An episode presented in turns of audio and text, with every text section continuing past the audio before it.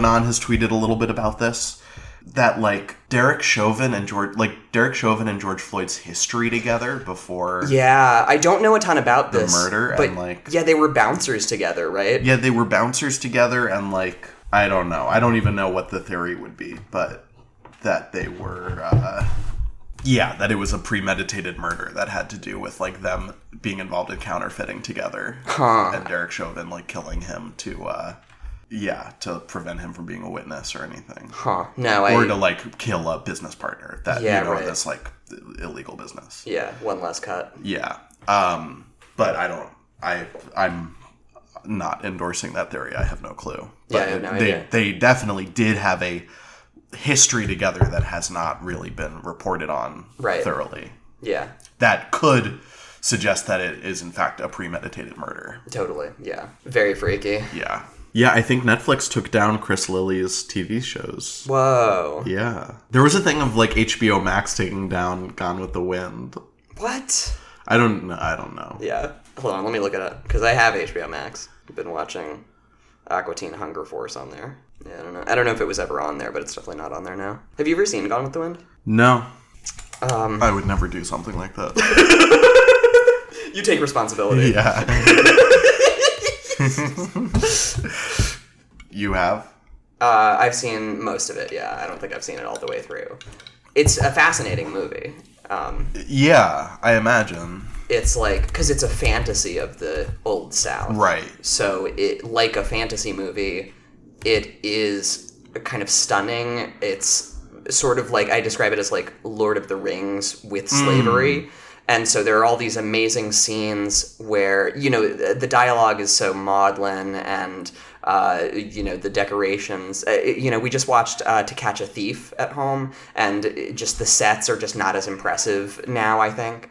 Uh, they look kind of theatery and run down, but there are these amazing shots of like there's a bell on the plantation that's being rung and in but inside the bell is this black child who's moving it back and forth with his body Whoa. and there are scenes of after the party all the southern belles are you know unbuttoning their corsets and there are these black girls uh, fanning them with peacock feathers and yeah just the kind of uh, decadent um, yeah phantasmagorical uh, imagining of uh, you know antebellum south civil war south uh, is r- really weird and uh, disturbing and uh, cool to watch i think Okay. um, i'm really into it as a document Yeah, for sure.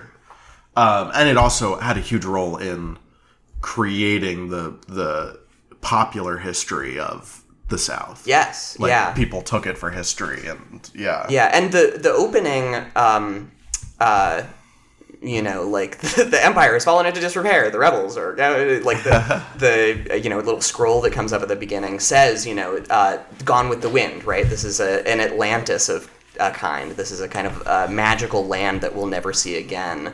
Uh, a place of fealty and honor, and you know, uh, ladies and gentlemen and slaves, and that was a part of this kind of uh, yeah, midi- almost medieval uh, place out of time that once existed here. Um, yeah, so I think there is a big insight into the kind of psychology there. Interesting. Well, I guess you can't watch it on HBO Max anymore. you can only watch Watchmen. Yeah, do you think they'll do a Watchmen season two once uh, Trump's Tulsa massacre happens? Oh this my Juneteenth? god. Yeah, do you think this is going to be like people are talking about the You Stephen watched all of Watchmen, right? You yeah, liked it. I, I liked it. I hated the finale, but I really Okay. liked the season. I watched like the first two episodes And and, I, I couldn't do it. yeah, Yeah. you were not into it.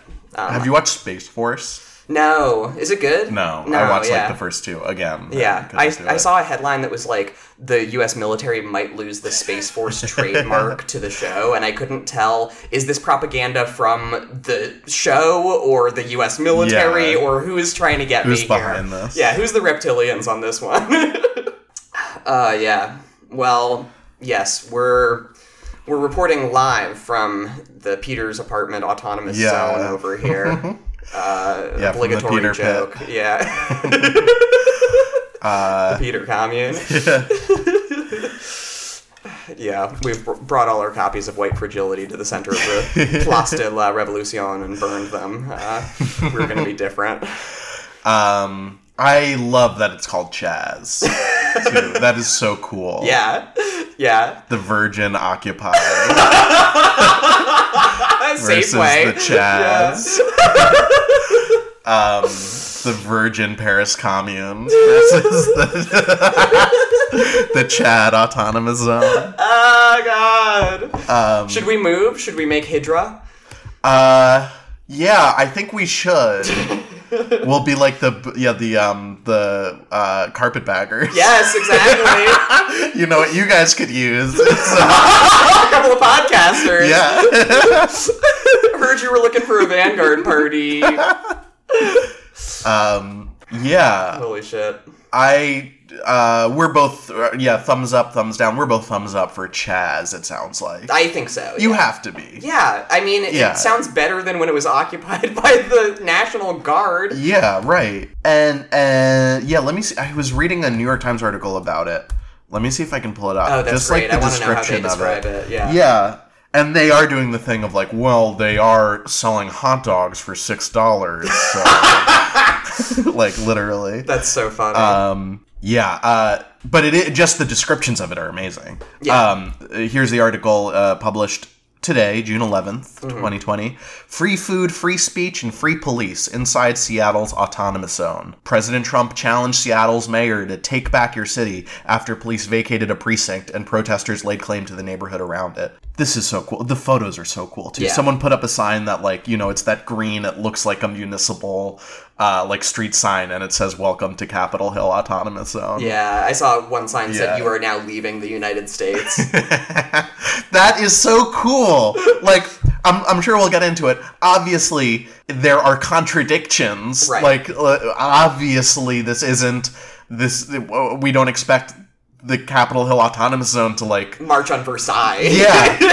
I mean, that would be so cool if they. I mean, but they can't, and like that's the. I mean, that is the thing. Like, like right. That's kind of the received wisdom of the Paris Commune, right? Like that's Lenin's critique of Paris Commune is that they should have marched on Versailles when they had the chance. Right. Like, there's no equivalent to that for Chaz. Uh, right. Yeah, they, yeah. even if we agreed that they should do the equi- like like what would that be? You taking on the entire military? Yeah, right. Like it can't happen. Well, I mean, I guess you would go to I don't know Portland next and liberate Portland. I, I don't know. Yeah, make a deal with the Canadians. like, cut a deal. I don't know. Um, Yeah, yeah, yeah. They found all these revolutionaries with loonies in their pockets.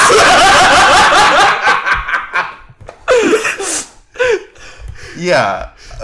But uh, okay, well, I'll, I'll well, let's just start. Uh, I'll just read through some of this. I think it's fascinating. yeah, give me the New York Times Okay, take yeah. on Chaz. by Mike Baker. On the streets next to a police precinct in Seattle's Capitol Hill neighborhood, protesters and officers spent a week locked in nightly standoffs, uh, at times ending with clouds of tear gas.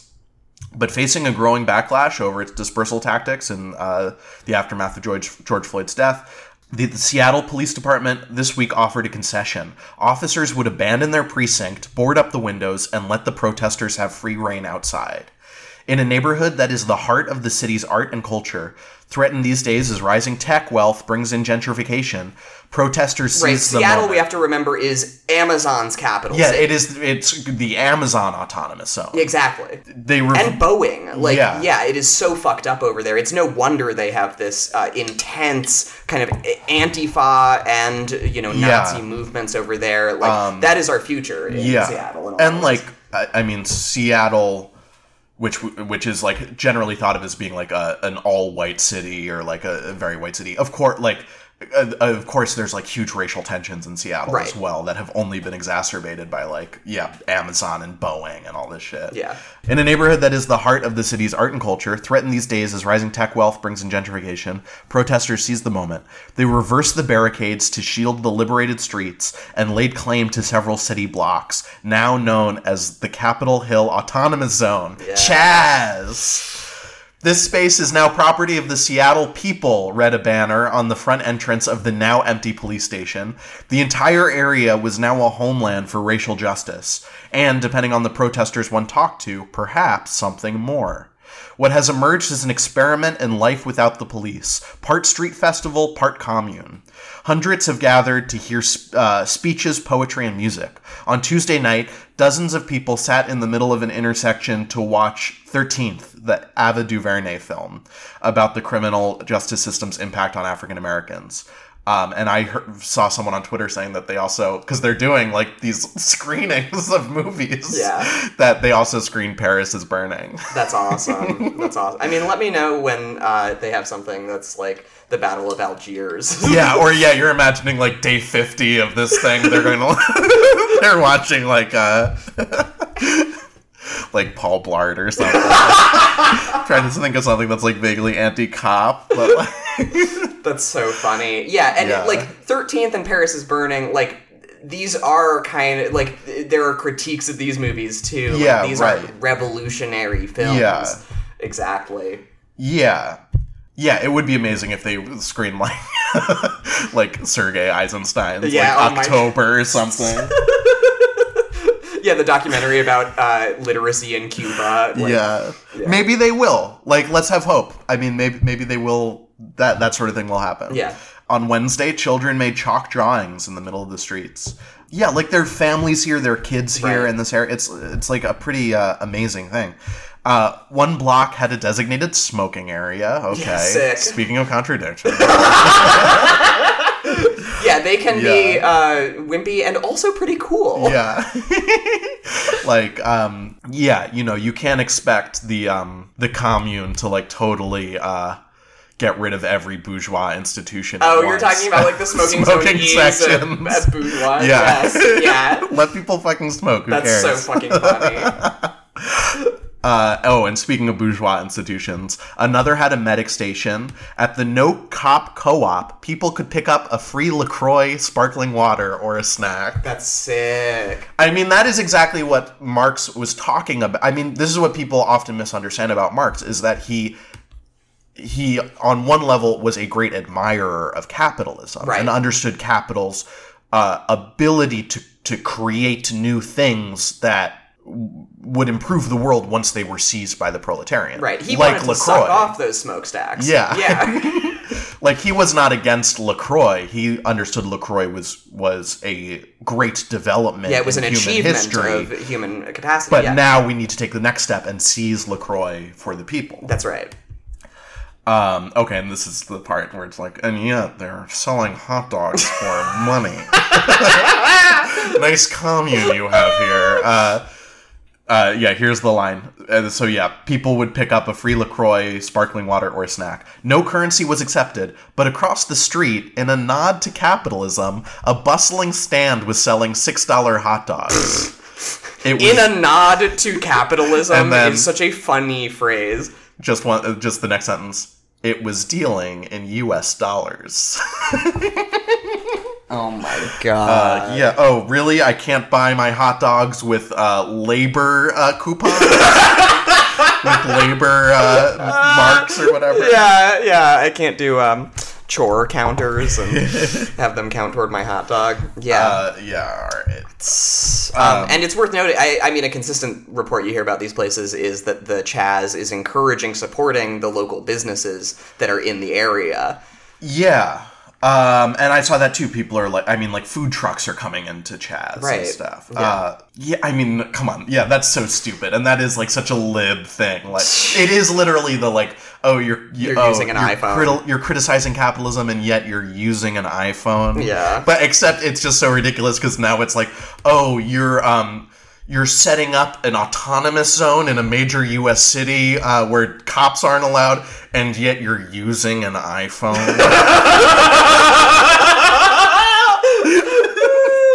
Uh, oh, oh, really? You're uh, you're seizing all the factories, and yet you're using an iPhone. like, oh, you're you're lining up all the New York Times against a wall. oh yeah, uh, yeah, you're you're blindfolding all of us, and, and, and yet you're using an iPhone. Checkmate. Got him. Whack at that. Uh, on Wednesday night, President Trump tried to portray the scenes in the city as something more sinister. He called for government leaders to crack down on the protesters, declaring on Twitter that domestic terrorists have taken over Seattle. Take back your city now, Mr. Trump wrote in a tweet directed at Mayor Jenny Durkan and Governor Jay Inslee. If you don't do it, I will. This is not a game. Ms. Durkan responded with a tweet of her own. Make us all safe. Go back to your bunker. Orange man. Bunker boy. Uh, this is a, a Cheeto. Cheeto Hill Autonomous Zone. we don't want the orange man in our autonomous Ah. Mm, the orange counter revolution in tanks. Yeah, I've heard of the Orange Revolution, but the Cheeto Revolution.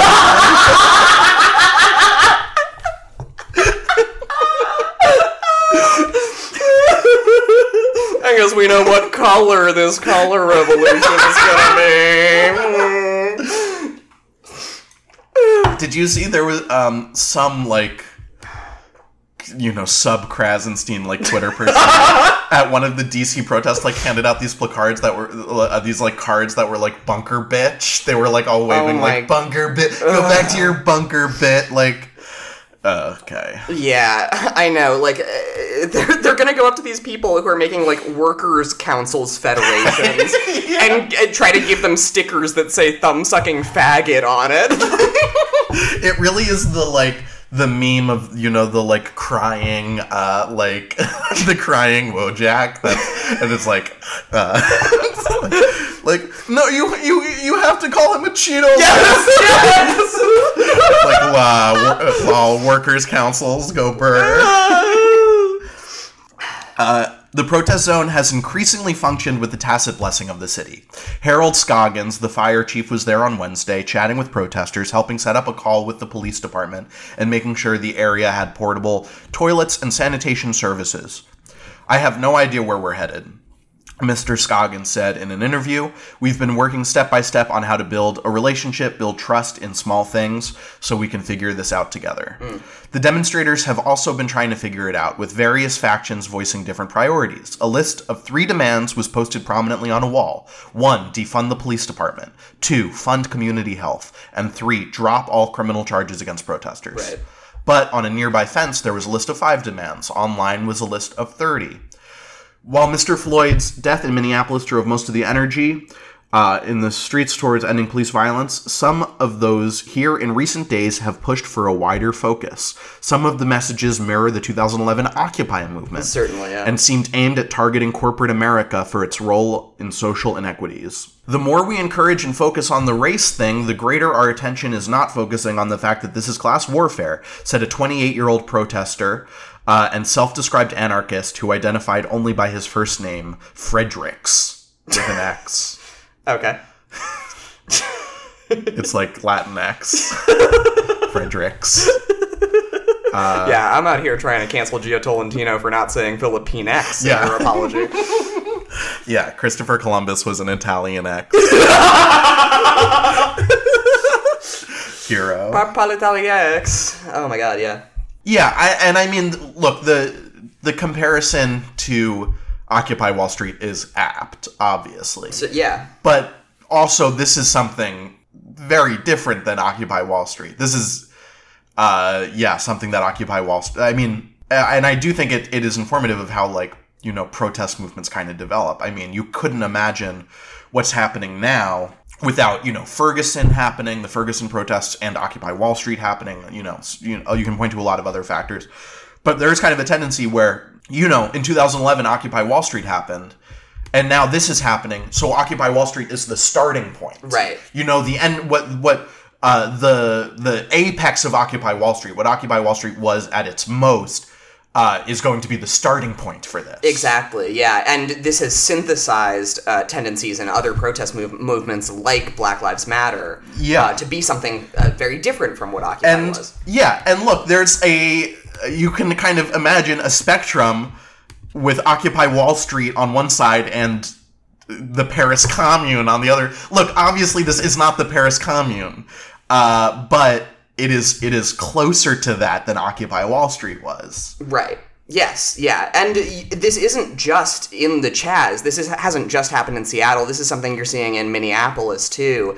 Uh, these kind of proto-Soviets, where communities have really kicked the cops out of certain neighborhoods and are, you know, p- patrolling them themselves. Uh, you know, kind of uh, uh, imposing order. And some of these seem, you know, more bourgeois than others. I don't even know how you can uh, categorize them at these early stages. But this is from MPD 150, which is a Minneapolis based group on Facebook that I follow. Uh, and it's this article from the Star Tribune out of Minneapolis. After four nights without police presence, Minneapolis neighborhoods protect themselves. And it's this description of, you know, neighborhoods defending themselves and organizing themselves. And MPD 150 said, if this is what can happen as neighbors improvise through a crisis, imagine what we can build when we intentionally plan systems of community support and resilience without cops. There's all these uh, examples in Minneapolis of, here's another one, this former Sheraton uh, just off Lake Street in Minneapolis, where there has been massive looting and fires, now houses about 200 homeless people. It's community controlled and run by volunteers. Uh, and there's, you know, plenty of examples of this. The site at 38th and Chicago in Minneapolis, where George Floyd was murdered, uh, has become the center of this kind of yeah, it looks like a commune. Uh, people are getting free food if they need it, uh, free supplies. There's toilet paper being given out, uh, and you know, Unicorn Riot is constantly there live streaming it all. I'm looking at no black on black violence in the black central neighborhood eight plus days without no police. Yeah, I mean, and this is something you know uh, we're going to talk more, I guess, throughout this episode about you know where we see all these movements going and shit like that.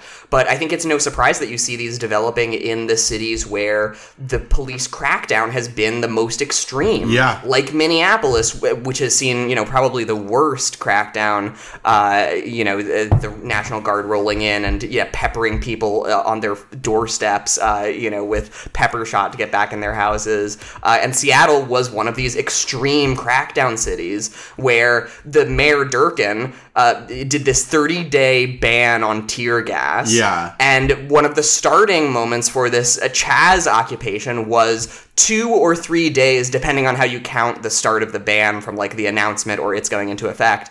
Two or three days into the so called ban on tear gas, the police tear gassed people. Yeah. And it, it, it might have been Seattle. It might have been a different city that did a ban on tear gas. Maybe it was like Atlanta did a ban on tear gas uh, because they literally ran out of tear gas. Oh my god. Yeah, so they were like, we're going to do a 30 day ban while we Lol. restock. Yeah, right, right. Yeah. Yeah. I just saw some stupid video of a kid pushing a cop into a pond. I saw that's the UK one, right? yeah. People can Who really. did that? People are really shoving UK cops into bodies of water. you went that way, you drip. and it's awesome because they don't have guns. yeah, that's so funny. Yeah. Is there more from this article you wanted to? Uh, I mean, that's about it. There's- Um, yeah. but I do. So that point I was trying to make about you know Occupy Wall Street has become the starting point for these protests, which are then building on that. Mm-hmm. The next time this happens, the next time you know the the the conditions converge in a way to create this kind of mass movement, this is going to be the starting point. Right. Yes. So I mean, th- I mean, this is really amazing, and this is a huge, this is a really pivotal pivotal point right now. I don't know if I don't know what parallel in American history you can draw to this. Yeah. Right. Uh, certainly in recent American history. Yeah, I'm sure you would have to go back to. Uh, yeah, I mean, if not the Great Depression, maybe uh, like the um, the People's Detox in uh, the Bronx, where you know, uh, like Latin Kings members seized. Uh, uh, what was it, the Lincoln Detox Center or whatever, and ran it as a people's co-op, and the CIA probably, you know, assassinated their leaders. Uh, I mean, these kind of seizures have happened, but a whole neighborhood like this, Yeah. I, I can't really think of an example in recent history. It's pretty incredible. Yeah, it, yeah. and I think people I, I haven't even honestly heard a lot of like leftists trying to criticize this. It's interesting too if if like this is anarchist or if, if the what I mean I don't think it matters that much ultimately. Yeah, if and- like well this is anarchist or there needs to be a vanguard party or whatever. I mean this is a this is an uprising. Right. Yeah. Yeah. This is a spontaneous uprising. Yeah. And I think you know uh, it's going to be easier to Monday morning quarterback this after uh, whatever happens after you know Yeah. they crush it like they did Occupy or whatever, um, or you know I don't know if this gets integrated into Seattle as you know a governing body. I have no idea. Uh, it'll be easy to look back and say, well, of course, this was the pattern of history. But in these moments, it is totally unclear where these things head. Um, there are, you know, I think there are concerning signs, uh, but I think it's a lot more concerning on the side of uh, the kind of Fed influence and ops and you know spies who might be involved in this uh, and uh, you know infiltrating it than it is. Uh, I'm concerned about the ideology that's driving this uprising. Yeah. Um, have you seen this stuff? uh, So I want to talk about, uh, in that vein, Raz Simone. So you haven't heard of this guy? No. Have you heard of the Warlord of Chaz? no. Okay, let me get you into this discourse. All right, This all right. rules. Yes, yeah, yeah, yeah. So uh, this started when I saw a. Uh, so let me see if I can find like the uh, best starting point for this. Okay, so there is this guy Raz Simone. He has a blue check mark, uh, and Whoa. he is a rapper. Uh, by trade, um, he has done he like he's cut a couple tracks with some big names. He has a Wikipedia page. My family losing focus cause it's taking long. I'm losing my mind, switching trap instead of making songs. I ain't tryna shame my mom. She said do wrong, get spanked by God. All the bullets I done dodged, all the shit that I done shot, all the whipping in the pots, all the women giving guap. he was on like XXL's freshman, uh, you know, rising freshman list or whatever it is. I, I'm like, you know, speaking out of turn here. I don't know a ton of this uh, stuff, but uh, Raz Simone uh, has been a prominent figure in the Chaz in the Capitol Hill Autonomous Zone. I see he's open for Macklemore. Yes, yeah, he opened for Macklemore. Which I mean they're both like Seattle. Yeah, uh, right. Yeah. Oh, that's so interesting. Yeah, totally. So this is from this account that just started like a couple days ago and seems to be all about hyping this story. This account is called The Whole Story at The Whole Story 6 and it's been uh, you know covering this stuff and spreading this stuff. Policing in the Capitol Hill Autonomous Zone by at Raz Simone. There appear to be no body cameras, reports or oversight and accountability. This was an attempt at de-escalation for spraying paint onto a building which resulted in an alleged assault. And you can see this video of uh, I'm, I'm going to try to play a little bit of it just to give you some perspective on it but basically uh, it seems like from the reports and the rumors that someone had already done some art on this wall and someone was tagging over it. And so uh, Raz Simone comes over to tell him to cut it out and it escalates to the point where Raz hits him a couple of times and it, like seems to attack him on some level. Uh, so you, I want to show you this just for a sec. Wait, who is he who is he hitting? this tag this graffiti artist Okay. On God. forgot we are the police of this community now. We are the leaders of this community now. This whole wall is like totally tagged. Yeah. too. Yeah, there's all kinds of stuff about this that seems suspicious to me. Yeah. Okay, so like Okay, so this this guy is tagging a wall and the camera pans at one point and there's like other people tagging the same wall. Yeah, Like, right. there's a ton of graffiti on the wall already. But this guy what's this guy's name? Raz? Raz Raz Simone. and Chaz? yeah, Raz in Chaz. Okay. Raz of Chaz. Uh, so apparently, yeah, this is um, Capitol Hill. Auto- so this is from another account at BPD uh, underscore God. The Capitol Hill Autonomous Zone, world's most ambitious anthropological experiment, has received its first warlord. Took only one day for the monopoly on violence to be discovered. What will happen next? And this, this is this um, couple of screenshots from Reddit where it's a it, it's a longer version of this video that's been uploaded. That's Raz Simone and crew assault man for graffiti, June 10, 2020 and uh, people are commenting, uh, you know, holy shit, they're saying, we are the police here now. What is this turning into? Uh, Raz's crew, uh, yeah, uh, Raz's, someone comments, uh, Wizard of the Future comments, Raz's crew is self appointed, heavily armed, as, and has indicated their intention to police the area and has engaged in the use of force. I am unaware of any rival street force of their stature expressing the desire to hold authority in the area. The power vacuum has already been filled. and, you know, there's a, another picture of him. Um, and so people are claiming this is, you know, someone who retweeted this and said, this is the same motherfucker that hung out around my high school and middle school to try to get young girls to be in his music videos. And someone comments, I mean, he literally runs a sex trafficking ring, so I doubt that was his intention so I've seen people post about this guy, and I haven't seen any real reporting on him that would confirm any of this. But the rumors that are getting spread are that he runs this, yeah, uh, kind of commune uh, ring of women and girls whom he allegedly sex traffics, whom he calls the family. So Okay. uh, now people are, you know, this has become like a, a right wing uh, obsession. This Chaz warlord Raz Simone and the family. Yeah.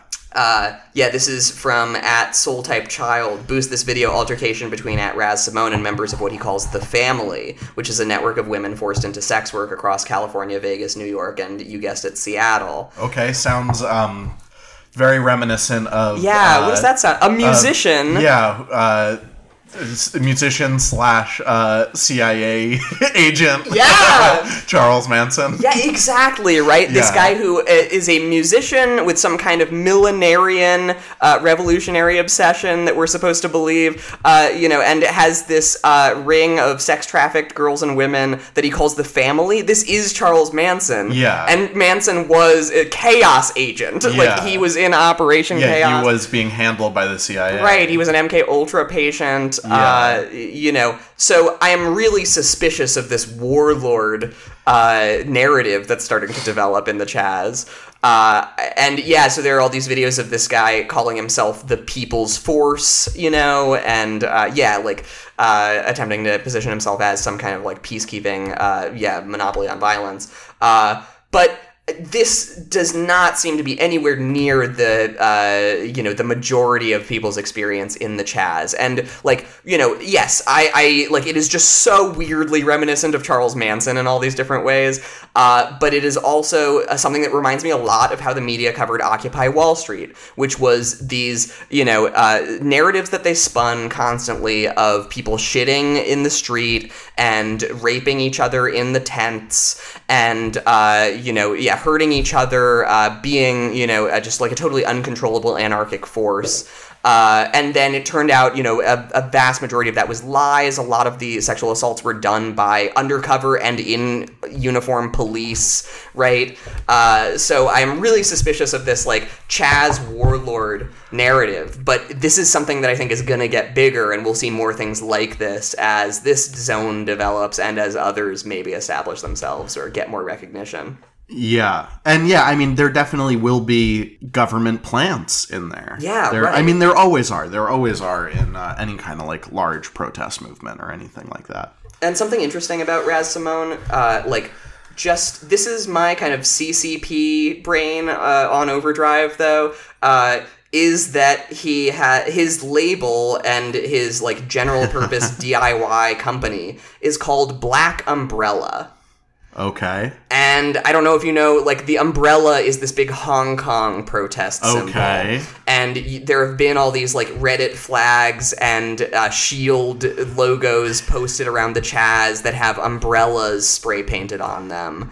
Uh, or it's like the Antifa, uh, you know, two flags overlaid uh, over each other, except it's like two umbrellas, like one black and one pink.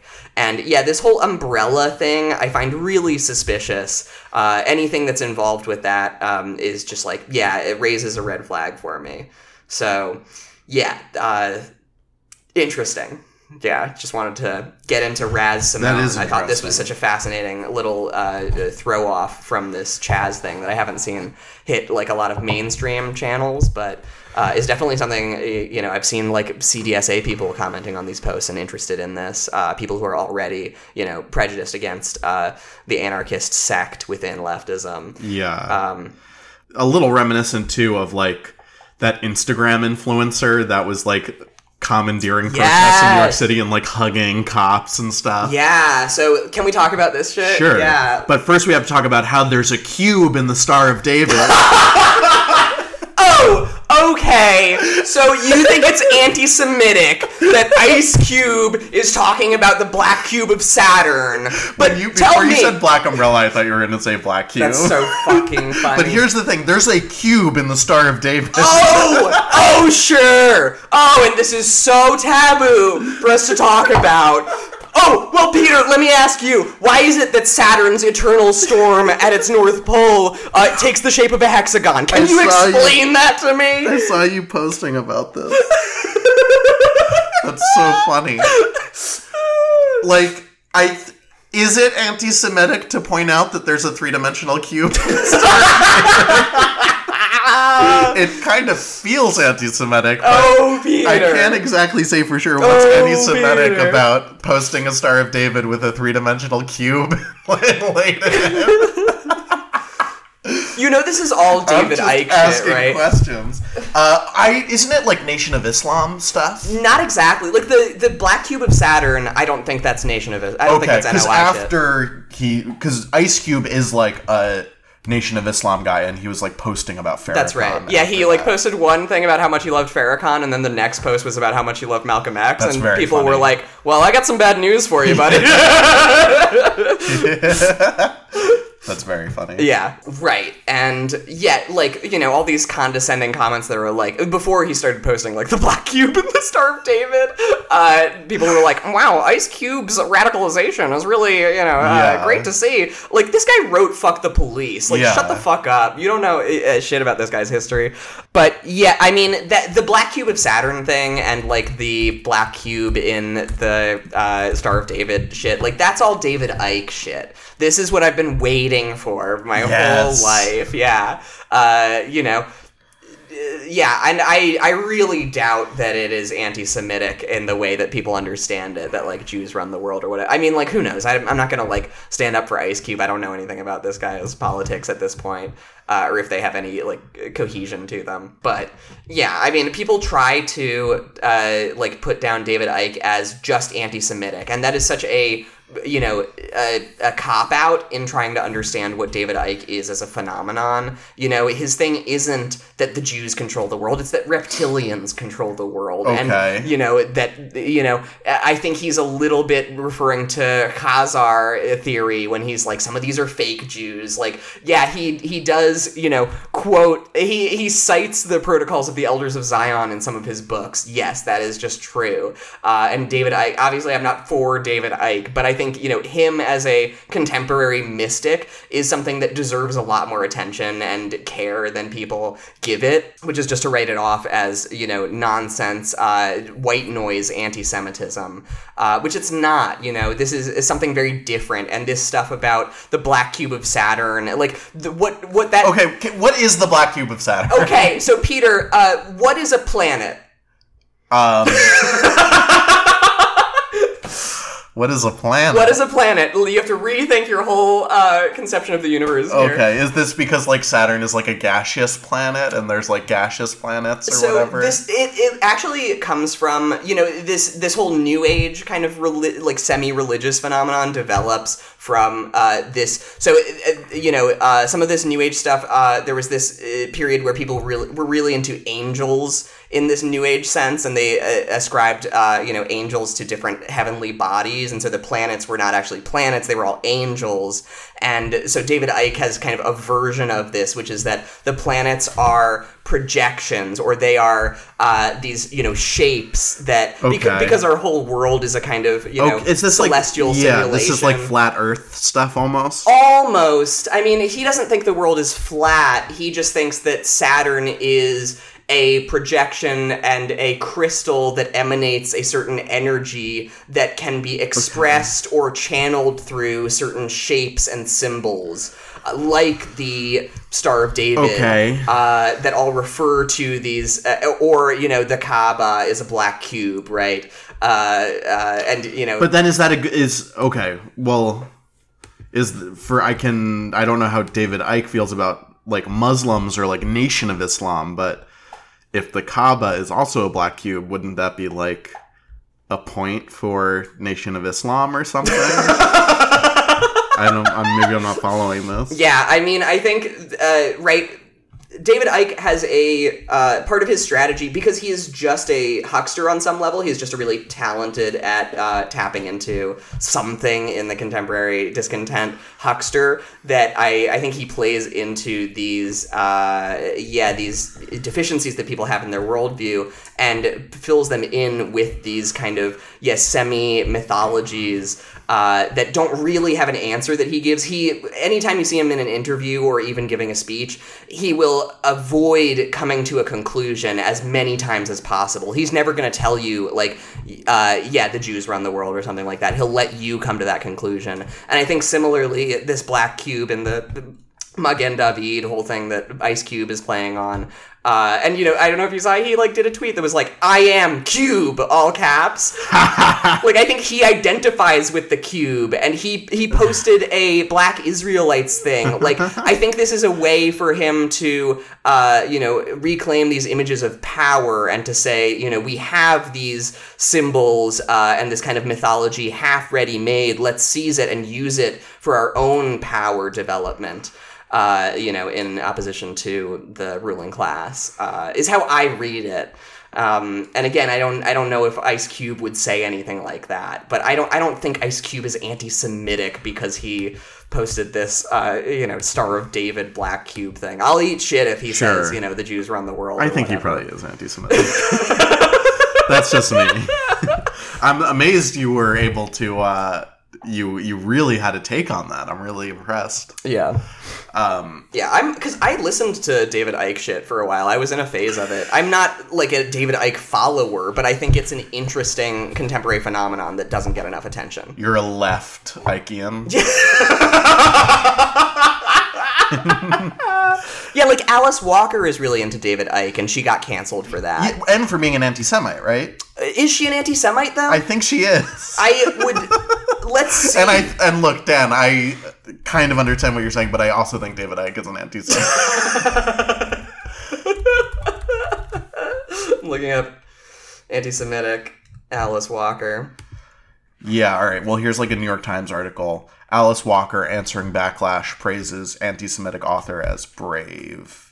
So yeah, they're calling David Icke anti-Semitic. And so Alice Walker is anti-Semitic because she praised David Icke. But I think did she, she also said something about Jews at some point, didn't she? Alice Walker's anti-Semitic poem was personal. Let's see, this is an NY Mag thing from 2018. This is awesome. This should have been our fucking overtime. this bullshit. Oh my god. By the book. Yeah, so uh, this changed abruptly two weeks. This is from the NY Mag article. This is uh, Nyla Burton writing. This changed abruptly two weeks ago after the New York Times invited Alice Walker to list her favorite books in its weekly By the Book column. She took the opportunity to promote David Icke's And the Truth Shall Set You Free, which contains some of the most hateful anti Semitic lies ever to be printed between covers. Icke's book alleged that a small Jewish clique had created the Russian Revolution and both world wars and coldly calculated the Holocaust to boot. Uh, I don't know. I would have to see some more in context quotes for this. Soon unearthed her poem, It is our frightful duty to study the Talmud. Ooh, uh oh. uh oh. Let's read this. Okay. To study the Talmud. It is our frightful duty to study the Talmud by Alice Walker, 2017. The first time I was accused of appearing to be anti Semitic, the shock did not wear off for days. The man who charged me was a friend, a Jewish soul, who I thought understood or could learn to understand almost anything. He could not understand, however, why I thought Israel should give back the land it took from a poorly defended people in a war that lasted six days. I cringed about our small house in Mississippi, where black people often assumed he was a racist, deeply offended by his attempt to insult my character, and spoke to him earnestly earnestly of dignity, justice, honor, and peace. Sometimes later in life, you do laugh at yourself. You understand finally that you've understood nothing, nothing at all. That in this case, for instance, that of the famed Six Day War, it was all a show, a true theater war. The battlefield a stage, though bombs and bullets were real, only the people who lost the battle got a close up of the set and the setup. Mm-hmm, mm-hmm. I have witnessed Palestine under Israeli rule. It is demonic to the core, but where to look for the inspiration for so much evil? Where to find the teachings that influence and sanction such limitless cruel behavior? Where to find that part of the puzzle that is missing? Almost the black cube missing in the Star of David. We must go back as grown ups now, not to the gullible children we once were. Uh, and study our programming from the beginning, all of it the Christian, the Jewish, the Muslim, even the Buddhist, all of it without exception at the root. Mm-hmm, mm-hmm. It is our duty to study the Talmud. it is within that book, I believe, we will find answers to some of the questions that most perplex us.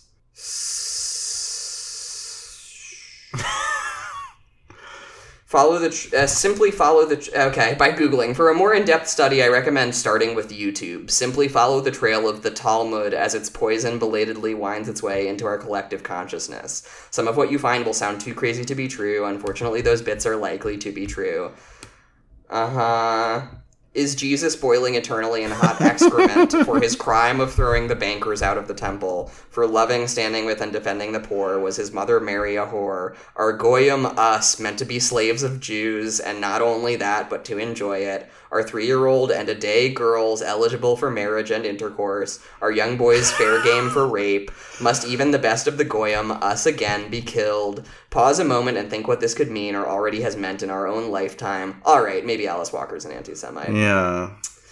and the devastating, yeah, maybe Ice Cube's anti-Semitic. Uh, I, I mean, definitely, I'm not going to say that Louis Farrakhan is not anti-Semitic. He's obviously anti-Semitic, Louis Farrakhan, and for Ice Cube to post something as confused as praising Louis Farrakhan in one tweet and then Malcolm X in the next, uh, I think you know shows that he's not a scholar on this shit for sure. Yeah. Uh, but I also think that.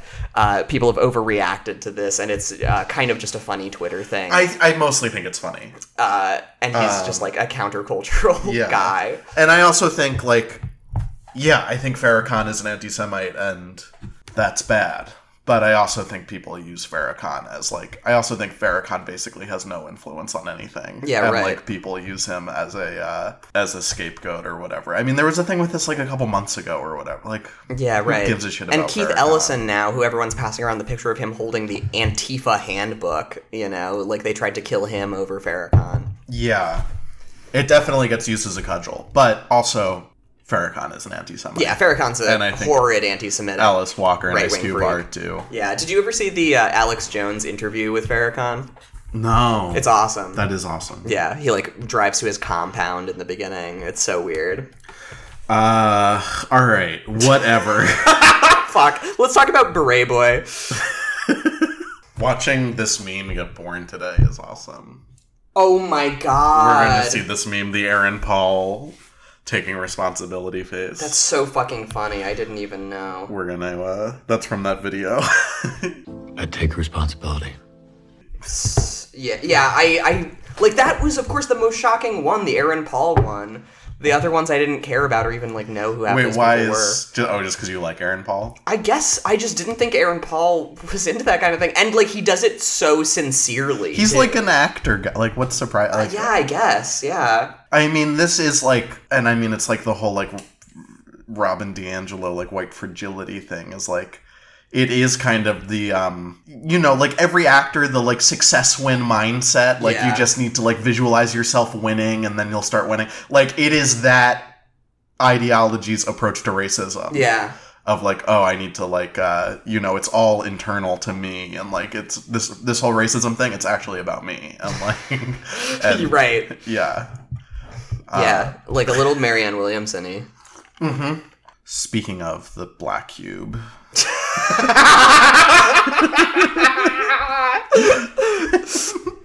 God damn. I am just gonna go full Alex Jones one of these days. it it is too bad that there can't be a like jewish alex jones like you couldn't do it No, yeah, I mean, right. Well, yeah, but that's because uh, because either you hide the fact that you're Jewish and then it comes out, Right. And like other conspiracy theorists, like trying to get your audience, like you know, tell them that you're Jewish, Yeah. Or you're like open about your Judaism and you like talk about like Kabbalah and like sacred sacred geometry in Yeah. it, and then that's no good in this country. Yeah, or you become like Jeffrey Epstein, uh, you know, demonic advisor behind the scenes, but you can never have like a massive public audience. Yeah, there must be like an Alex Jones of Israel. There must be. I would be fascinated to know. Oh, yeah, I would is. love that. please if anybody listening to this knows the deal about Yeah. who like the alex jones figure of israel is please let us know we're, We're dying to know Make our desert blue. i'm sure please. honestly there's like 40 Exactly, yeah. yeah. Oh, the Alex Jones of Israel, you mean the 40 members of the Knesset? Like, yeah Yeah. you mean uh yair netanyahu who does the memes? who does the like rothschild me- that's the thing like yeah i mean yeah you these right right these Right. conspiracy theorists are like that kind of conspiracy theorizing is just like inherently anti-Semitic. It's the best one. You know what I mean? like, like the Jews running everything is the best one of those. So Yeah, and they all have to tend it. toward it, right? Yeah. Yeah, I mean, uh, okay, let's talk about. Uh, What a weird digression. let's before we close, let's talk about berets and megaphones and Instagram models Yes, yeah, let's do that. in this moment. So, yeah, people might have seen this guy. Uh, can I play this video for you? Yeah, I'm yeah. sure you've seen this. Yeah. Uh, we've talked about it. Fall back! Fall out to the back! man in the white shirt. Fall back! Fall back! Thank you for your cooperation. Thank you!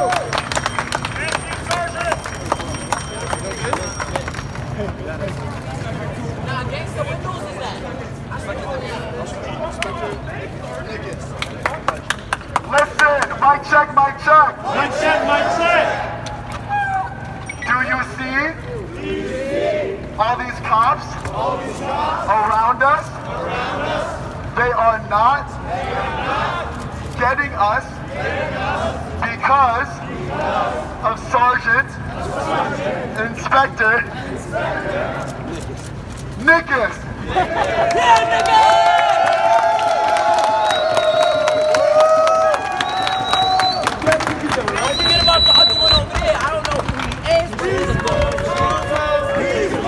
Yeah, someone says, "What news is that?" Because he has these cameras. Mic check, mic check. yeah, and this thing is so staged. Yeah, Like this guy ran up from the crowd and like put his arm around the cop's back. Like if it was real, there would have been seven other cops around first of all. Yeah. and they would have murdered him. exactly. Like, this is all staged from the beginning. Of course. I love that. Mic check, mic check. and like, you don't need a human megaphone, dude. You have a megaphone. like, it is so beyond. So, yeah, this guy. uh, What's what's this guy's name again? Uh, this is it's like Den- Paris Howard. This guy. So this is Sarah David at Sarah Q David tweeted New Yorkers please. So you know there's this video uh, from Bill Wire Bill Weir at CNN three hours after curfew. This is actually the day. This is four days ago. Uh, this was like on Sunday or whatever. It was the day before or the night before the curfew was lifted in New York, which I think has to do with the timing of it too uh, was like, you know, de Blasio said, well, last night's protests were peaceful, so we're going to lift the curfew after he had lost entirely and embarrassed himself and the police with his curfew. Sarah David said, uh, so yeah, uh, Bill Weir was like, three hours after curfew, Inspector Nikas of NYPD offers to walk with the last few hardcore Manhattan marchers. Check out what happened next. Uh, which is such a like hello giggles tagline see what happens next. And sarah david said new yorkers please don't fall for this cop propaganda. This guy with a megaphone shows up to marches with a camera crew to lead people in pro-cop chants and is apparently a model who only got that beret yesterday. Seems like an opportunist not a leader. And this is so some people found this guy's in- instagram this paris howard guy. He's a model and bought that beret yesterday like this the day of this protest uh, he posted on instagram this thing that says uh, my favorite store is boarded up right now anyone in nyc have a black beret i can borrow slash buy from you That's so funny. That's so good. Uh, yeah, he already has posted a CBS interview clip and is also not from and does not live in New York City. He's posted on his Instagram. Uh, this is a as long as it needs to be thing. I was only supposed to be in NYC until this past Sunday, but then I felt called to be a voice for my people. It's now Friday, and I've decided to stay here for an unknown amount of time. Uh, you know, uh, a brand ambassador for an event staging company. This is uh, Wilder Davies, who has a blue check. This is a staff writer for Epicurious, uh, wrote at Time, and I guess uh, you know is with the Time Mag Union. He is literally a brand ambassador for his event stage for this event staging company, and they found his page on this event staging company, Mustard Lane. Our laner of the week, Paris Howard. What does that mean, laner of the week? He's like one of their models who they're hyping that week. oh, okay. Uh, Paris is an NYC laner recently hired this summer. His favorite event so far was working the Hugo Boss soccer event during the World Cup. yeah. He's a model. It's very weird. First of all, uh, just to say this, I mean, you you can be a model and also be at these protests. Of course. like whatever.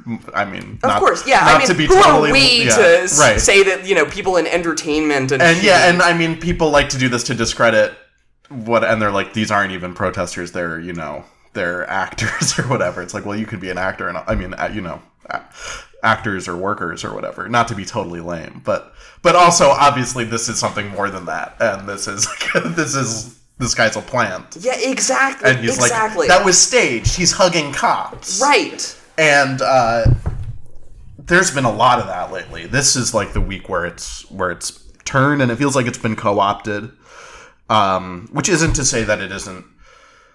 There isn't still a lot of really amazing stuff going on, but like it does feel like the week where the protest kind of got co-opted. I mean, all the kneeling stuff, fucking Nancy Pelosi and all the Democrats Oh my god, in the kente kente cloth, cloth. kneeling, and like I've I've heard other people make this point, but I wanna I wanna make it too.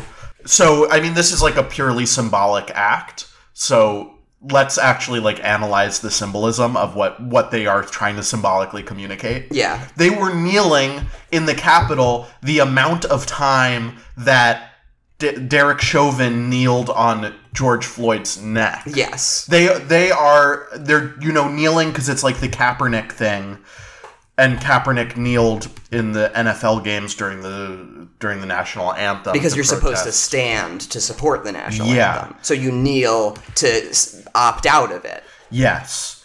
So these people now, Nancy Pelosi, and also it's an act of protest, right? Because that's what Colin Kaepernick can do. All Col- Colin Kaepernick had was a major platform Right. to promote messages from. Right. Unlike Unlike the, Nancy the, Pelosi. the the party that controls the House of Representatives, right. Yeah. Where they actually can do something, And They're- it- but they're not going to. And so this messaging, right, it's so confused on so many It's levels. so and what they are doing, they they are Derek Chauvin.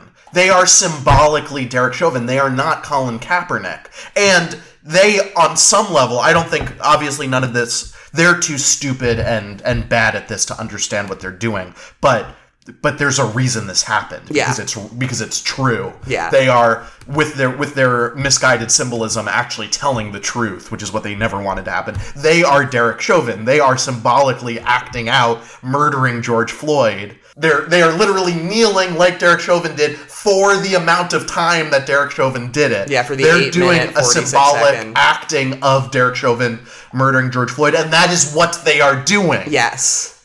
Yes. I mean, it's it is really. Um, I mean, it's an and amazing. no one is stopping them. Yeah. They are just laying there. it is an amazing instance of uh, symbolism going uh, totally going perverse and you inadvertently reveal what you're really doing. Oh yeah. And I think everyone understood it that way on some level, which is why people were making so much fun of it. Right. It's so absurd and, And- and, insulting. Yes. Yeah. Um, and, and heinous. yeah, just perverse on every Yeah. level. And you sent me that clip of them standing up after the kneel.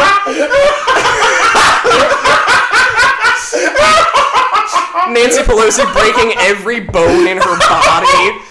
Nancy Pelosi not being able to get up after that. It's so funny. It's amazing. like yes, and they are also enacting that ritual weakness that is so democratic, and you know, demonstrating like Joe Biden, right? They are these epic grandparents uh, who their their uh, the ability that they connect that they have to connect with uh, contemporary discourse on race and policing and the police state is so muddled and so ice cream puddle brained that they kneeled, which is a Kaepernick thing, for 8 minutes and 46 seconds, which is a George Floyd thing, while wearing kente cloth, stoles, which is like an Africana Center graduation. Yeah, it's a graduation thing. It's so uh, stupid. Literally saying, like, you idiots like dashikis, right? Yeah. Uh, just so out of touch.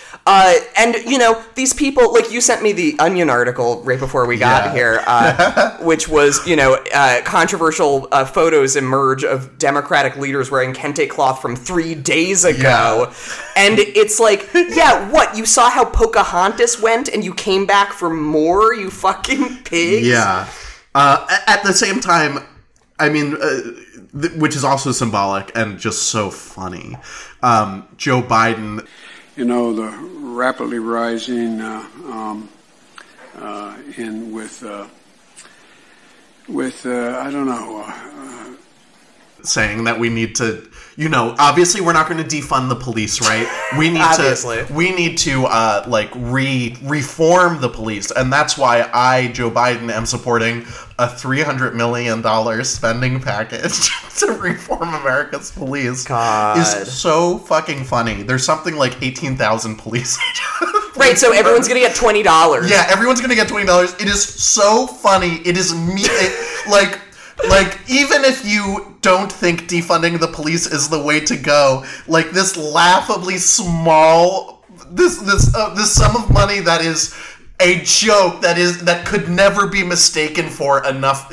Even if you believe that there was an amount of money we could spend to reform America's police, the idea that like it would be like three hundred million dollars, which is nothing, literally five percent of the NYPD's yearly budget. Yeah, which is Yeah. what six billion Yeah. dollars. yes. yes. Um, yeah. The next one down is L.A., which Yeah. is one point seven billion, Yeah. and yeah, it is such a jump between. but like I mean, all that he is doing is just saying, "I don't support defunding the police." I also don't support doing anything, anything yeah. else. Giving them three hundred, giving every police department like uh, a Hyundai was Jacob Bacharach's Right. joke about it. 'cause Yeah. that's what it comes out to. yeah, exactly. Uh, it's like such a joke. And just really giving the lie to like the the well, the important thing is voting right now. Or, like, Hilarious. vote, or I mean, there was a very funny thing of like uh, this like white woman in like Los Angeles, and there's like people like tagging walls or whatever, and she's like, "You're helping Trump right now." Don't you see you're doing Trump's bit? Like, just people are like whatever tagging shit. And, yeah, like, right. um, but like, Joe Biden's not going to do shit about this. He's broadcasting that he's not going to do shit about this. So if you're saying like, well, the most important thing is getting rid of Trump and the most important thing is voting, you're basically just saying you shouldn't care about this issue. That's right. Because we're not going to do anything about Joe Biden being president isn't going to do anything about police brutality. No, it's it's, only going to make it worse. Right. All he's ever wanted to do is m- militarize the police more, give them more money, and in this moment, he's saying. I still want to give them more money, but don't make any mistakes. Not like an amount of money that could change anything. Right, Only yeah. a, a very small amount of money that will just, you know, allow the status quo to continue. But, but I mean, the only thing that the three hundred million dollars would do is show that he's not for defunding the police. Yeah. It will. It, it would actually affect nothing in any direction because it's such a laughably small amount of money. I saw someone else tweet like Joe Biden. Every American should give one dollar to the police. That's so funny. What a fucking loser. who was it? Pixelated Boat who did the uh, Simpsons uh, snapshot that's um uh, Homer learning to box, and Moe is telling him, "No, you're not that kind of boxer. What you want to do is just stay there, keep standing up until your opponent gets tired from over punching." Yeah. And Pixelated Boat was like, I think it was Pixelated Boat was like, "How is this the Democratic strategy and it works?" you know. Joe Biden, unbelievable. Did you see any of his Trevor Noah appearance last night? um, It's not worth I going saw into like a one. I saw like a one minute clip of it. Yeah, right. Um, it's just Trevor Noah, you know, laying this up for him, saying, "What do you think about defunding or doing anything at all, Joe Biden, to reform the police?" Trevor Noah, who, right, you know, said like, maybe we shouldn't be using rubber bullets. You know, maybe maybe we should try some metal in the bullets. Uh, Uh, yeah, I mean, right. Uh, yeah, I mean, Trevor Noah is one of the most This ghoul, yeah. ghoulish, disgusting. I mean, this is what he is for: is to like, you know, say we need a we need a compassionate police or whatever. Right. Yeah. Uh, the the ability of Jo- so yeah, Trevor Noah is like, can we do anything here? Uh, just like very softly, and Biden's like, no. And Trevor Noah, you know, for his entire how response, brave, is yeah. like nodding vigorously through it like a moron. Yeah, they're they are in because I mean for a lot of reasons because this is what they believe and this is what they've always believed, right? But also they are terrified of being labeled as like you know they're they're uh, imagining 68 in their uh, heads and Yeah. like when Nixon was like the silent majority who wants Oh, law yeah. and order right And, uh, they're terrified right. of possibly being seen as like you know against law and order or whatever Yeah, right. And uh, Biden's response to Rodney King was the 94 crime bill. yeah So his response to this is going to be the exact same tack. Uh, it's just going to be more policing. Uh, the Justice in Policing Act that the Democrats used their kneeling moment to introduce is likewise a complete farce. It is an absolute joke. Uh, it does absolutely nothing. Most of what it calls for, like the eight eight to deliberate plan, uh, you know, is already stuff that is in police rules. Yeah, uh, we were The talking about eight can't ban? wait. Yeah, we were talking about eight can't wait last week, and we were talking about how like, well, a lot of cities already have a number of these in place, and it's not making a difference. And I said I'd like to know how many Chicago says uh, they have in place, and we found that out this week. All of all them. of them. Lori Lightfoot is like, yeah, this is a great plan. We're already doing all of Yep. them. We already banned chokeholds. Yep. Uh, good thing there's nothing on this A can't wait about black site prisons or uh, political assassinations or Yeah. drug trafficking. Yeah, right. Torture. Uh, yeah, but no, we're doing all of these. Yeah. Uh, it's so absurd and insulting. Yeah. And I mean, like, banning chokeholds is one of them. Uh, Eric Garner was killed by an NYPD officer doing a chokehold. At, at the time that that happened, the NYPD had already banned chokeholds. That's right. So the idea that just making more rules and, you know, banning things uh, will have any effect without some kind of massive overhaul of the police uh, is absurd, and everybody knows it. Yeah, it's insulting. And the the one thing that is not like that uh, in the Justice and Policing Act is supposed to be this demilitarization bit, which is a joke. I have read the text of that part of the bill, and it most of it is spent talking about how if you are going to get military equipment for your police department, you need to let the public know within 30 days Yeah. and you need to you know let the let, uh, let city council know uh, and there are some pieces of military equipment like armored drones and uh, what's the like MPOW, like the, the trucks that are supposed to be uh, grenade proof and uh, IED proof, uh, MRAPs. MRAPs are supposed to be banned for police departments, but it's a joke. It, and they know it's not going to pass. It's not going to get through the Senate, which is Republican controlled, and Trump has pledged to veto anything close to this. So, you know, this is not even close to an original point. This happens every time the Democrats do their bill. Why would they not ask for the world here? It's because they don't want it. And I mean, it's the same story as uh, the like joke relief package that Exactly. was passed a couple weeks ago. Uh, yeah, they, yeah. I mean, I mean, it, it's everything, right? It's like the whole intervention they took to to rout Bernie Sanders. Like they don't, they don't. Their biggest fear is that they they might be in a position where they have to deliver on something. Yeah, right. No, yeah. Yeah. Uh, they want to lose. They want to be uh, ineffective um, because then people will vote for them. That's their entire strategy. Uh, how could they be the lesser evil if they're not evil? So Yeah. Yeah. Meanwhile, uh, they're just going to paint Black Lives. They're yeah, like the the response to the, you know the uh, radical uh, the Chad Chaz right versus the Virgin DC commune. Yeah. Uh, the way that uh, Bowser in DC, uh, Mario's eternal nemesis, has uh, you know used this moment is so disgusting. Uh, Mayor Bowser in D.C. was the one who painted Black Lives Matter on 16th Yeah. Avenue leading up to the White House. Which now everyone is doing. Like Bill de Yes. Blasio's doing it yeah, too. and shit. renamed a piece of the street to Black Lives Matter Palisade Yeah. or whatever. Uh, yeah, as if you know, uh, yeah, it's the Place de la Black Lives Matter. Uh, and Yeah, you know, it is literally uh, the Tim Robbins in the hot dog costume. we're all trying to find the guy who did this. We're all trying to find the guy who did this.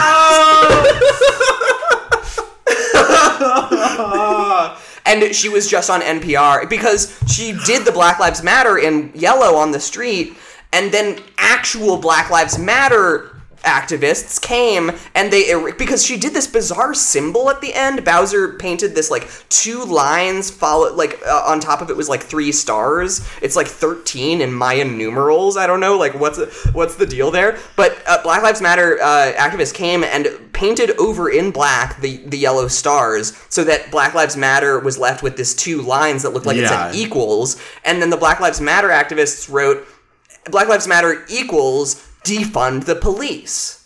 Which is something real. Yeah. It's not renaming something to Malcolm X Boulevard, right? Uh, and, you know, uh, Bowser got asked on NPR, do you plan to defund the police in any way? And she said, not at all. Yeah, right. No, in fact, she's raising the police budget by something like 45 million, maybe 145 million. The numbers don't even matter, Yeah. right? She is just increasing the police budget by a, an ungodly amount.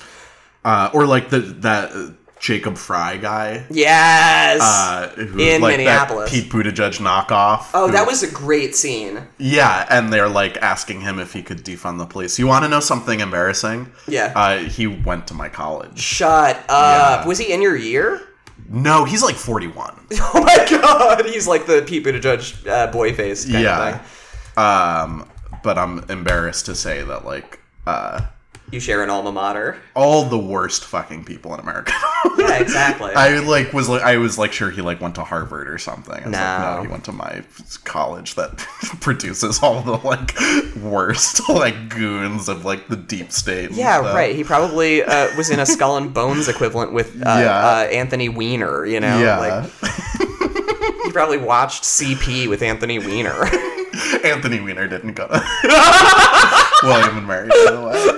I thought he was Jon Stewart's roommate. Yeah, but not in college. Oh, okay. All right. Uh, when they went to the George Soros's Open Society Yeah. grad school. yeah, he Jacob Frey uh, was like really incredible video of just everyone booing him and telling him to eat shit and doing the Game of Thrones shame thing uh, because he said he wouldn't defund the police. Yeah, right. Which also, I should have known from that that he didn't go to Harvard. Because if he went to Harvard, he would have just been like, yes, let's defund the police. Everyone applauds, and then he goes back to his office and doesn't do shit. yeah, right. Exactly. Like, that's what, you know, Pete Buttigieg would have known to do that. Um, but speaking of Pete Buttigieg and of the DC commune, uh, which is everywhere now, right? Like De Blasio's doing it too.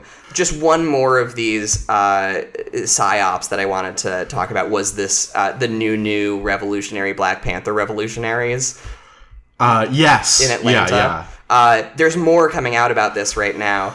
This stuff just gets weirder and weirder and weirder. A lot of people might have seen these pictures of this woman, uh, you know, particularly this one woman uh, dressed up in a Black Panther kind of uniform knockoff uh, with a couple of guys with like berets and in, you know, military garb around her. And she goes by Queen online. And uh, then this picture of her arm in arm with a police uh, man uh, came out. She's just like arm in arm with this cop, and he's smiling like a hog in filth.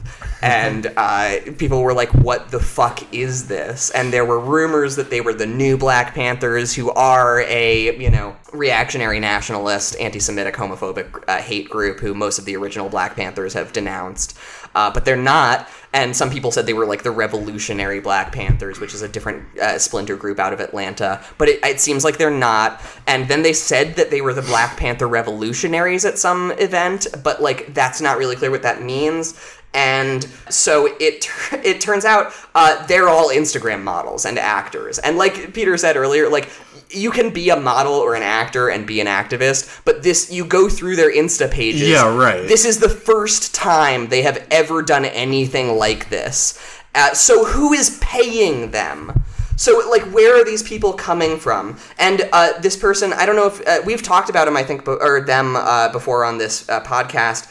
At measure X, uh, at, measure seven X is the Twitter handle, and back is the Twitter name. Uh, this account who like think you know, uh, like I take a grain of salt because like they think the Gray Zone is a CIA op, like they think everybody's CIA, but I think they're usually right.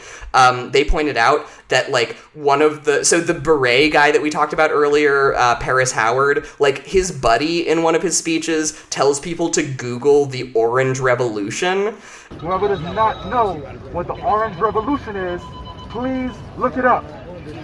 Look up the Orange Revolution and be fully informed. One more thing, guys. If you do want to continue marching us, marching with us, I have an Instagram page you can follow. and says like educate yourself on the orange revolution which like that is a color revolution that's a cia backed regime change Yeah. operation and colin just sent me this in the last couple minutes uh, so so this is the champagne sharks uh, account is tweeting can someone help me with something? Is black lives matter a 501c3 nonprofit or not? I'm hearing that it is a uh, for-profit corporation or llc but that it partners with ActBlue uh, for donations uh, and there's this thing on their website. It says Black Lives Matter INC, so they're not a nonprofit then, right? And Back starts to comment and is like getting into this uh, and says, What's with them changing their name to the Community Unity Foundation in 2016 and then switching back to BLMF in 2017, which is Black Lives Matter Foundation in 2017? Search results don't have unique URL, so search here. And yeah, there is this thing certificate of amendment of articles of incorporation of black lives matter foundation. Uh, i guess this is a different thing from these like uh, you know n- you know new new black panther revolutionaries or whatever. But yeah there is so much fucking weird shit going on. Uh, who knows who's an op or like what's going on? Um, i want to be careful about like get, what fed jacketing people or whatever um, and there's that thing where like I, I retweeted this like Mark Ames because I just uh, subscribed to Radio War Nerd. I like took the plunge and uh, I listened to their episode on like Gene Sharp and regime change and color revolution. And there is some weird stuff going on now that is like very reminiscent of color revolutions. Uh, particularly, I don't know if you saw this video of this person stenciling the raised fist Yeah. that's an Otpor thing. That's a color revolution thing that like started in Serbia and you know moved to Georgia and Ukraine. And I saw Mark Ames retweeted it and said Gene Sharp comes home. And there are a bunch of reply guys on here saying like, yeah, you know this revolution's getting co-opted already. It's already a color revolution. And the comments from the kind of exile exile crowd like Yasha Levine and Mark Ames are more nuanced. They're saying things like uh, you know, it'd be funny if Gene Sharp were still alive and came out to disavow these tactics as not for use in a democracy. And Mark Ames says a lot of well organized opportunists gonna go to try to co opt what's going on, keep an eye on them, but so far they're full of shit. To me, when he says Gene Sharp comes home, I think he is talking about the possibility that these are actually regime change tactics that have genuinely blown back on the US, that they used the CIA, the NED, uh, the regime change machine used these tactics to destabilize countries all over the world, and now people are finding that they actually are very useful in the kind of police state we have. Uh, so I am really torn between, you know, uh, and it's not like I'm torn even, I'm just waiting to see what are the results of this. Is this something that is genuine blowback, or is this something that is uh, much more co optation, and should we be watching out for this shit? Interesting. Can, do you feel like you can explain the color revolutions a little bit? A little bit. So yeah, I don't have a good, I don't have a strong enough understanding of them. I really want to have Marcie Smith on the podcast. I don't know if she would come to like our Podunk podcast or whatever, but Marcie Smith wrote the definitive biography uh, in in short on Gene Sharp's uh, you know activities from a left perspective. Uh, it's called Change Agent. Uh, so I re- I'm going to post that in the description. People should read that and listen to the Radio War Nerd episode. I think they do a good job. But this is something that uh, like Gene Sharp was the is understood as the father of the academic uh, discipline of examining nonviolent political action, and he was totally bankrolled by the government and the CIA, uh, and made his career through, uh, you know, uh, so he he was uh, uh, positioned at the like during the Vietnam War, he holed up at the Center for International Affairs at Harvard, which you might notice has a familiar acronym. The Center for International Affairs at Harvard. Huh. Uh, it's like all this kind of, uh, you know, skull and bones, like tongue in cheek jokes and shit like that. The cube and the Star of David. Yeah, literally, yeah. um, the Black Cube, right? Yeah. Uh, which like is a private intelligence firm. Um, Yeah. But so he was at the CIA at Harvard, and like his research was really bankrolled by the U.S. government, uh, and he wrote the book i- i- "From Dictatorship to Democracy" is his big pamphlet, Yeah. and he wrote the book on doing so-called nonviolent regime change. Uh, I don't think he used the term regime change as much, but he is basically his politics are basically libertarian. He sees uh, the he's dead now, but he saw the centralized state as the main evil in the world, uh, and so dictatorship versus democracy is his whole dichotomy, uh, which all leads to markets having power. Um, and you know, there's all this stuff at the CIA at Harvard. They would talk about like Project Camelot was this uh, you know rolling out of nonviolent uh, political action to destabilize dictatorships, and people called it the Manhattan Project of political uh, change. And uh, Gene Sharp actually worked personally closely with. Uh, so the, when we talk about color revolutions, this uh, starts with the Serbian Otpor kind of related uprising against Milosevic, uh, which I don't think was assigned a color, but every revolution after that, like the Velvet Revolution or the Orange Revolution in Ukraine. That's what these people are saying when they're saying Google the Orange Revolution. That's the like 2004, 2005 revolution in Ukraine. Uh, Georgia, um, Lithuania was where uh, the, you know mostly these former Soviet bloc countries that often became former Soviet bloc countries because of Gene Sharp's influence. Uh, these are the color revolutions, like the Saffron Revolution in Burma or Myanmar uh, was one of these as well, and Gene Sharp was heavily involved in that. Helped uh, you know people in uh, Venezuela try to overthrow Chavez, um, and like so the color revolutions like in Lithuania in particular, that was like the ground zero for this when the Soviet Union was collapsing, partly because of this. Uh, Gene Sharp like worked personally with Lithuanian nationalists to teach them nonviolent resistance tactics to destabilize the regime enough to collapse the Soviet control of that area. And the Minister of Defense in Lithuania uh, is reported to have said, I am more grateful to have Gene Sharp's uh, book of pointer book of pointers uh, than I would have been to have the nuclear bomb. Yeah. So they understand this as a weapons system, right? That has been developed for that purpose, and it is all about destructive revolution, not constructive revolution. Uh, and so all of these color revolutions, and that's what that's what color revolution kind of stands in for, is an emptiness in terms of ideology, right? What is the orange revolution? Orange doesn't mean anything. Neither does saffron, except for this association with Buddhist robes, right? Velvet is supposed. To, I think velvet was the first one because it was supposed to be like a soft revolution. Yeah, and that, the Velvet Revolution was against the Czechoslovakian communist regime. That's right. Yeah. Yeah. And and you know it's important to remember all of these revolutions basically take advantage of or involve, uh, you know, to use a more neutral description, genuine grievances that people have against their governments. Yeah. But this alter, you know, the people when they took polls of uh, uh, Soviet citizens toward the end of the Soviet Union, you know, ninety percent of people in Ukraine wanted to stay in the Soviet Union. Most people want the majority of people wanted to stay in the Soviet Union. They didn't want the society to collapse. They just wanted drastic reforms. Right. But this is a these color revolution strategies are ways to destabilize a dictatorship, which is in their terms something that you cannot go back from. No reform will ever be enough for this kind of system. It's beyond the pale. So, you know, you have to start to ask yourself, is this a weapons system that is appropriate for this moment in the US in some ways? Like uh, you know, the question is like, it, what does a color revolution in the empire look like? Does that mean, does a color revolution always mean neoliberal revolution by definition? Is it already poisoned from the get go and can only lead Right. to, you know, extremist libertarian neoliberal re- revolution?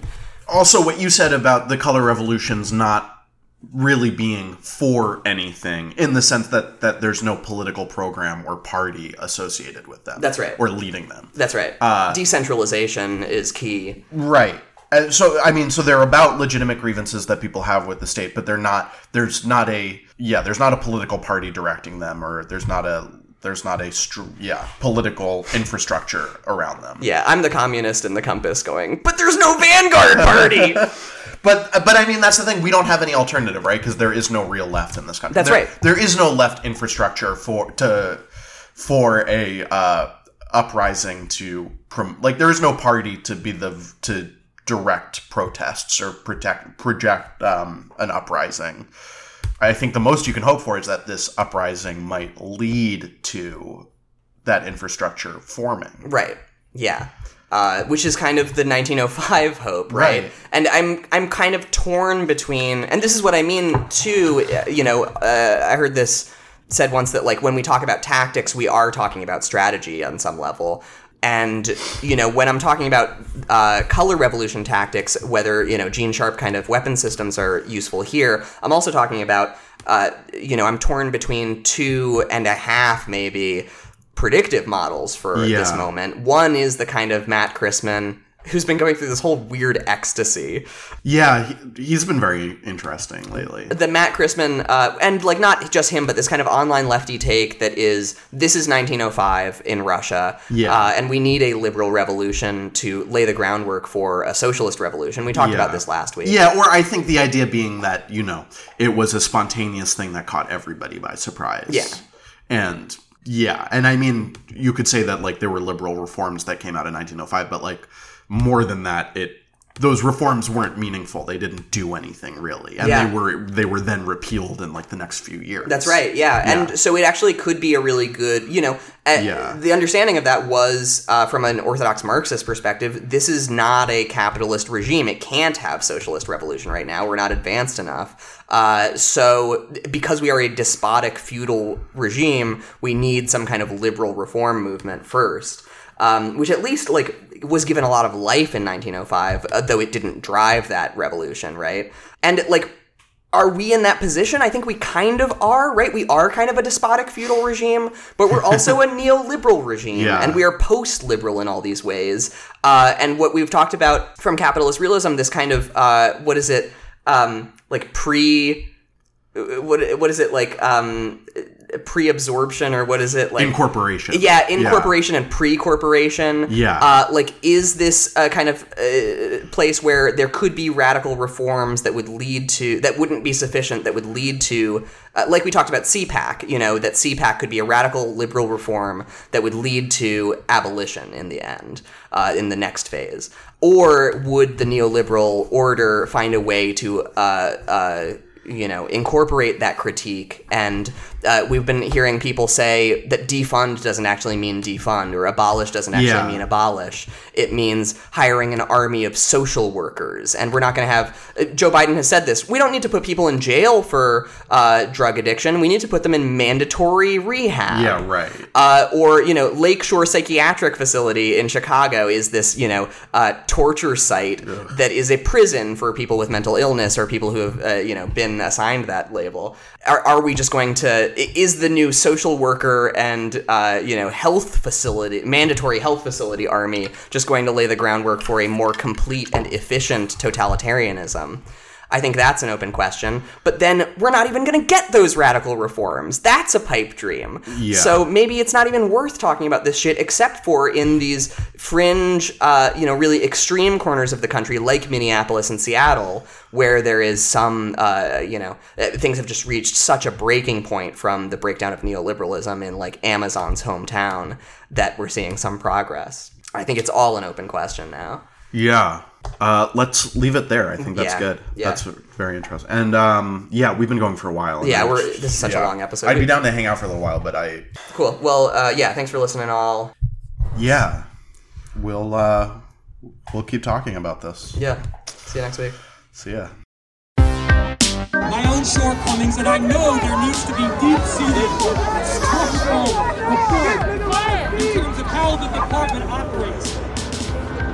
The systemic, the racist system needs to be revamped.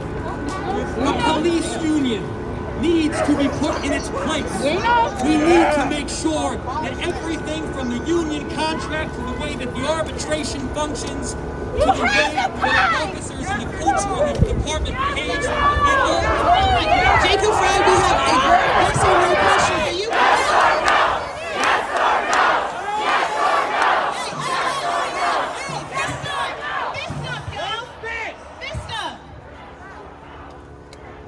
Jacob Frey, we have a yes or no question for you.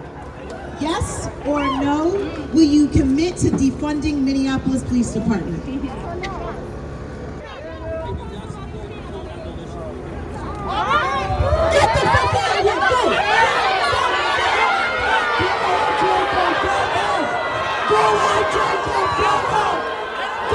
Jacob! Go home, Jacob! Go home!